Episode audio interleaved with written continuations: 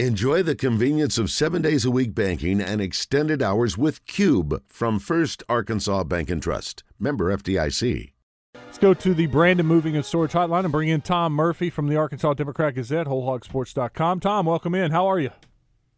I'm doing great, guys. Happy Friday to you. It's uh, heading toward a great weekend here.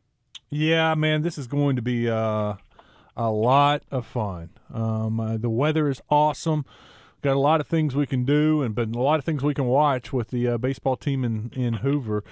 Uh, what do you what do you think of this uh, this this run for Arkansas uh, at the SEC tournament? Is this is this a good, you know because that's the debate. You know, should they be getting rest at home, taking it easy in Fayetteville? Uh, what, what are your thoughts? Well, yeah, I talked about it with you guys a little last week that I you just don't want to overextend your pitching, and you know Dave Van Horn has vocalized that, so we know and I think after the calamity of the second game at Vanderbilt, um, you know, when you blow an eight to two lead in the eighth inning with your your closer, you, you don't feel good, and then you lose the next game by one run. So that hurt, and I think that they've kind of you know gotten rid of that bad feeling. And I think the LSU game in the, the postseason is always a super important game for Dave Van Horn. Uh, I saw a picture, and it was probably taken by our Hank Lake, but I'm not sure who took it. And it's a picture outside the Arkansas huddle after the win yesterday, and there's a look on his face of like, "Yeah, I wanted this one," because I think they've lost six in a row to LSU in the postseason. So I think their first level of postseason goals is basically compete, complete. They've they I, they've solidified a top eight seed. They've gotten to the semifinals if you want, if you lose in the semifinal, you're done. That's great. And if you win two, or I mean, if you play two more, that's that's okay. Um, I think if they play two more, then you're going to see the Parker Coyles and the Austin Ledbetters and the Ben uh, um, Bybees and the um, Christian Foutches. All those guys get a little work, which is good for them in the postseason. But if they if they you know they'll they'll start Tygart tomorrow, I would I would assume and probably not overextend him. I can't see him going more than 60 or 70, and then just finish it up with whoever. And then if you outscore people, that's great uh, because everything is, is set up for what you do next week. And I think it, it meant so much to Dave Van Horn that doing the combo of Hagen Smith followed by Hunter Hollan, uh, you know, that that meant a lot. And so now those guys are done for the weekend. You can now you can go either way you can start either left-hander mm. in game one of your next series. I, I did not even think about that, Tom. That's brilliant because you know we we've seen Van Horn in years past when they're the one seed at home pitch off and and save the ace for Saturday, and now you can do that with uh, Hagen Smith or Hunter Hollan, and and a, a lot depends on who that fourth seed is. You know, sometimes you, mm-hmm. you you know you get a little bit of the benefit, and you get a team coming in that you know I mean, unless something crazy happens, you're going to win that game. And, and not that Hunter Hollins that you're th- you're throwing off with him. I mean, heck, he was your Friday night guy for uh, a, a, big part of the season. So I didn't even think about that though. By pitching him yesterday, that gives him uh, enough rest. Instead, if he had pitched on Sunday, let's say, like we I was thinking would happen if they made the finals, he would be your Sunday pitcher. Now he's on normal rest and he can pitch next Friday. Yeah, I think it was very, very important to them to be able to go one-two with those guys if they needed.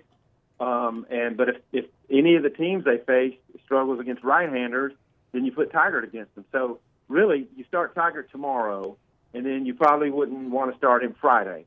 So that gives you the leeway mm-hmm. to go either. And, and Smith and Hollan have a little bit different repertoires, so you can go either one of those two guys in your opening game. Um, you know, I think back to the New Jersey uh, NJIT opener. If y'all remember, was a slugfest. Um, NJIT had a had a lead at some point. I think Caleb Bolden might have started that game, and then they had to like get in their bullpen. You know, Kevin Kopps might have even pitched in that game. I don't remember now, but it was just one of those that you don't want to start a regional by doing.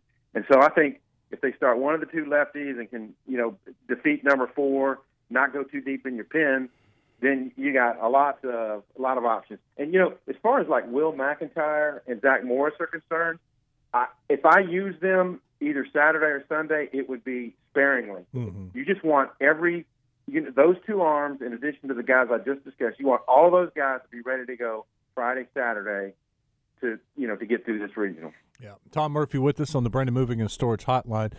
Uh, Tom, I, I got to think. I, I, thought though with Tygart, they do want to extend him. They they want to push him and and, and help uh, build up that pitch count. Well, the extend um, that we're talking about, I, it may be 70 this week. It may be 80 that he's you know limited to, but I don't know if you. I just don't think you push him beyond. Um, you know, let him. Let's say he's got uh, 65 pitches and he's starting the fifth inning. Mm-hmm. I don't think you. I don't think you push him and he gets in some runners on base and he's pushing past 80. I don't think you let him struggle through that tough inning. I really don't. I gotcha. think you just you just cut him off. You cut him off whatever that pitch count is. Two runners on. He's only got one out, and he's at 80 pitches. I think you just say, okay, that's it. If if 80 is his max, his max might be 70 or 75. You know, tomorrow as well. It, Dave Van Horn shows that he, he will do that. I mean, when you take your ace out against uh, LSU and their ace, and you know, kind of the hyped matchup of the tournament, and he walks out there with two outs in the inning, and Hagans was waving him off, wanting to stay, and he's like, "Nope, you're out." You know, coach was mad in the post game press conference because they had him at 70 pitches, and uh, the official box score had him at 76. That's how serious he yeah, was about the pretty, pitch limit. Exactly, and and that's a pretty sizable disparity. Uh, and I don't know who was right. I just kind of had the game on, and uh, you know I was watching it, wasn't keeping up with the pitch pitches. But you're right. I mean, it, in this in this matter, the coaches and saving their guy has to mean the most. And so I'm sure Hagen Smith understands that. But it was a little surprising when when Hollan came in. Uh, they're like, oh, okay. But now I you know, I completely get it.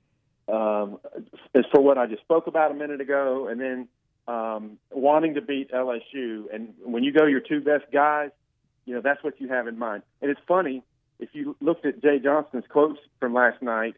He's like, "That's the second time they've used both of those two guys against us," mm-hmm. and you know you can kind of tell. Uh, yeah, they really wanted this one. Um, so I don't know. I thought it was pretty cool, and he was very complimentary. The coaches in the last few weeks, uh, talking about Tim Corbin, Jim Schlossnagle, um, and and Johnson have been very complimentary of uh, Dave Van Horn and and the top talent on this team. No doubt, and. Uh, Jay went on to say last night uh, that may be the two best pitchers they've seen all year. The combination of those two, and that that was yeah. a heck of a compliment. It really was, and, and, and I mean it's true. I mean, you look at their records, you look at their ERA, you look at how you know Hagen Smith has had to, to be both, uh, and and on a week to week basis could be starter, could be reliever. Now it looks like they've got the situation settled.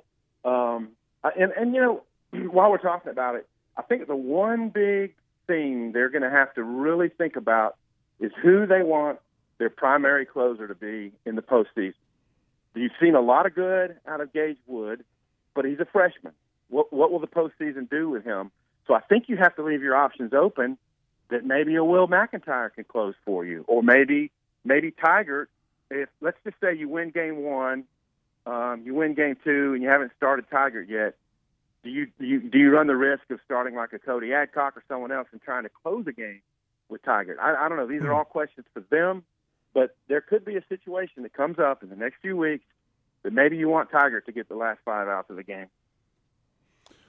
Well, with the emergence of McEntire and Zach Morris, those are guys that, and, and we've seen that all throughout the year. The three inning save, he's not afraid to, you know, let a guy go. And it's not the, your typical closer role of a guy coming in and getting the last three outs. They'll let, they'll just keep rolling with the guy and let him finish the game, like you saw last night. I mean, I thought, yeah. honestly, I was wondering if Gage Wood was going to pitch the ninth, and then I saw Hunter Hollan was back out there and gave up the home run, and then they show Gage Wood warming up, and I was like, I wonder how much trouble he has to get in here before Gage Wood comes in. That's a great point. And, you know, a lot of times I think as baseball people, we think about like the major league save, like, yeah. oh, you don't use your closer more than three outs, you know, except in rare circumstances. College is a little different, and Dave Van Horn certainly isn't one of those guys who's who's you know married to that philosophy. So uh, yeah, really good to see Hollan close the game out. And you know, I would like to see Gage Wood's next appearance be you know, not a six run lead and not a one run lead, but maybe a three or four run lead, you know, mm-hmm. like a, a, a in between type situation. I agree. What about Peyton Holt? I mean, the way he has replaced wow. Peyton Stovall it, to me is just uh, it's it, it needs more attention because this guy's been awesome. If we're looking at the big picture of the the arc of this team, the injury deal and people coming back and what have you, I don't think you can underestimate him like being plugged in and you're not missing anything defensively so far, and you're actually getting more production. Now it is a right-handed bat versus you know Stovall, but it, he, he's hitting everybody. He hit Skenes yesterday. He's hit for power. Um, he's um, he's he's worked counts. He's stolen bases. Um, I tell you, you start planning for next year. You got to find a place on the field for that kid. Do you not? I mean, Stovall comes back healthy, he's playing second. You got to find a place for Holt to play. Tommy's hitting 441 now in uh, nine, uh, 13 SEC games, nine starts, 441. Uh, we saw the defensive play made yesterday, the heads up play, getting the runner at third. That changed the game. We've seen him make mm-hmm. some great plays in the field against Vanderbilt. Uh, he's getting it done in the field, and as you mentioned, at the plate and stealing bases. Right now, I, I would argue he is playing better than anybody else on the team.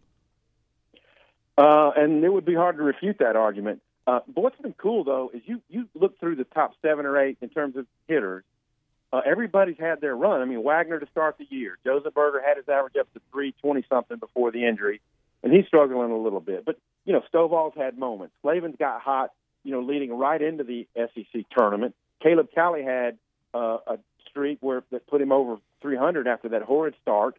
Um, I, you know, you, you just keep going on and on. Different spots on the rock. You know, Bohrofen up over 400. Struggled a little bit. Had a huge hit yesterday. So um, when you when you're able to go to your bench, when you're able to recruit to be able to have a guy like him on your bench, and and Harold Coll for that matter, um, to to come in and hit in clutch situations and just be an integral part of the lineup. I mean, it just speaks to their eye for talent and the kids' ability to to handle what their role was until it was their time. Uh, and talking about guys taking advantage of time, but uh, you look at Ben McLaughlin you know, he was leading the team in batting average in the SEC until uh, Caleb Cali's gone three for seven at the SEC tournament. Now he's got the best batting average, but he's on the bench. I couldn't tell you the last time he, he came in. I guess he pinch hit some at some point, but he was leading the team in batting average in SEC games. It's amazing that you have a guy of his hitting caliber on your bench. Um, you know, he did something. Uh, it was a hamstring or some. It was a leg thing, so we can't just all out sprint. Um, but when they needed Ben McLaughlin, when both of the outfielders were out, he came in and and delivered for him. And you know that was a pretty strong lineup uh, when you had Diggs in the outfield and you had um, McLaughlin DHing. Um, you know they lost a little bit at the at the bat in left field for the uh, the eight games that Josenberger was out. You know the Grimes Neville combo um, wasn't super productive from a batting average standpoint, but they got on base some those two guys.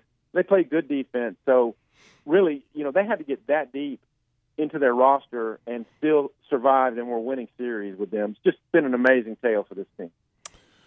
Tom, you got plans for the weekend? What are you doing? It is my birthday Monday. I have siblings from Raleigh, North Carolina, Atlanta, Baton Rouge, and Fort Smith coming in today and we are going to celebrate all weekend Memorial Day. Awesome, man! That's great. Happy birthday, and uh, have a great weekend. Thanks. Hey, everybody, have a great Memorial Day weekend. See y'all. Thanks, Tom. Tom Murphy on the Brandon Moving and Storage Hotline.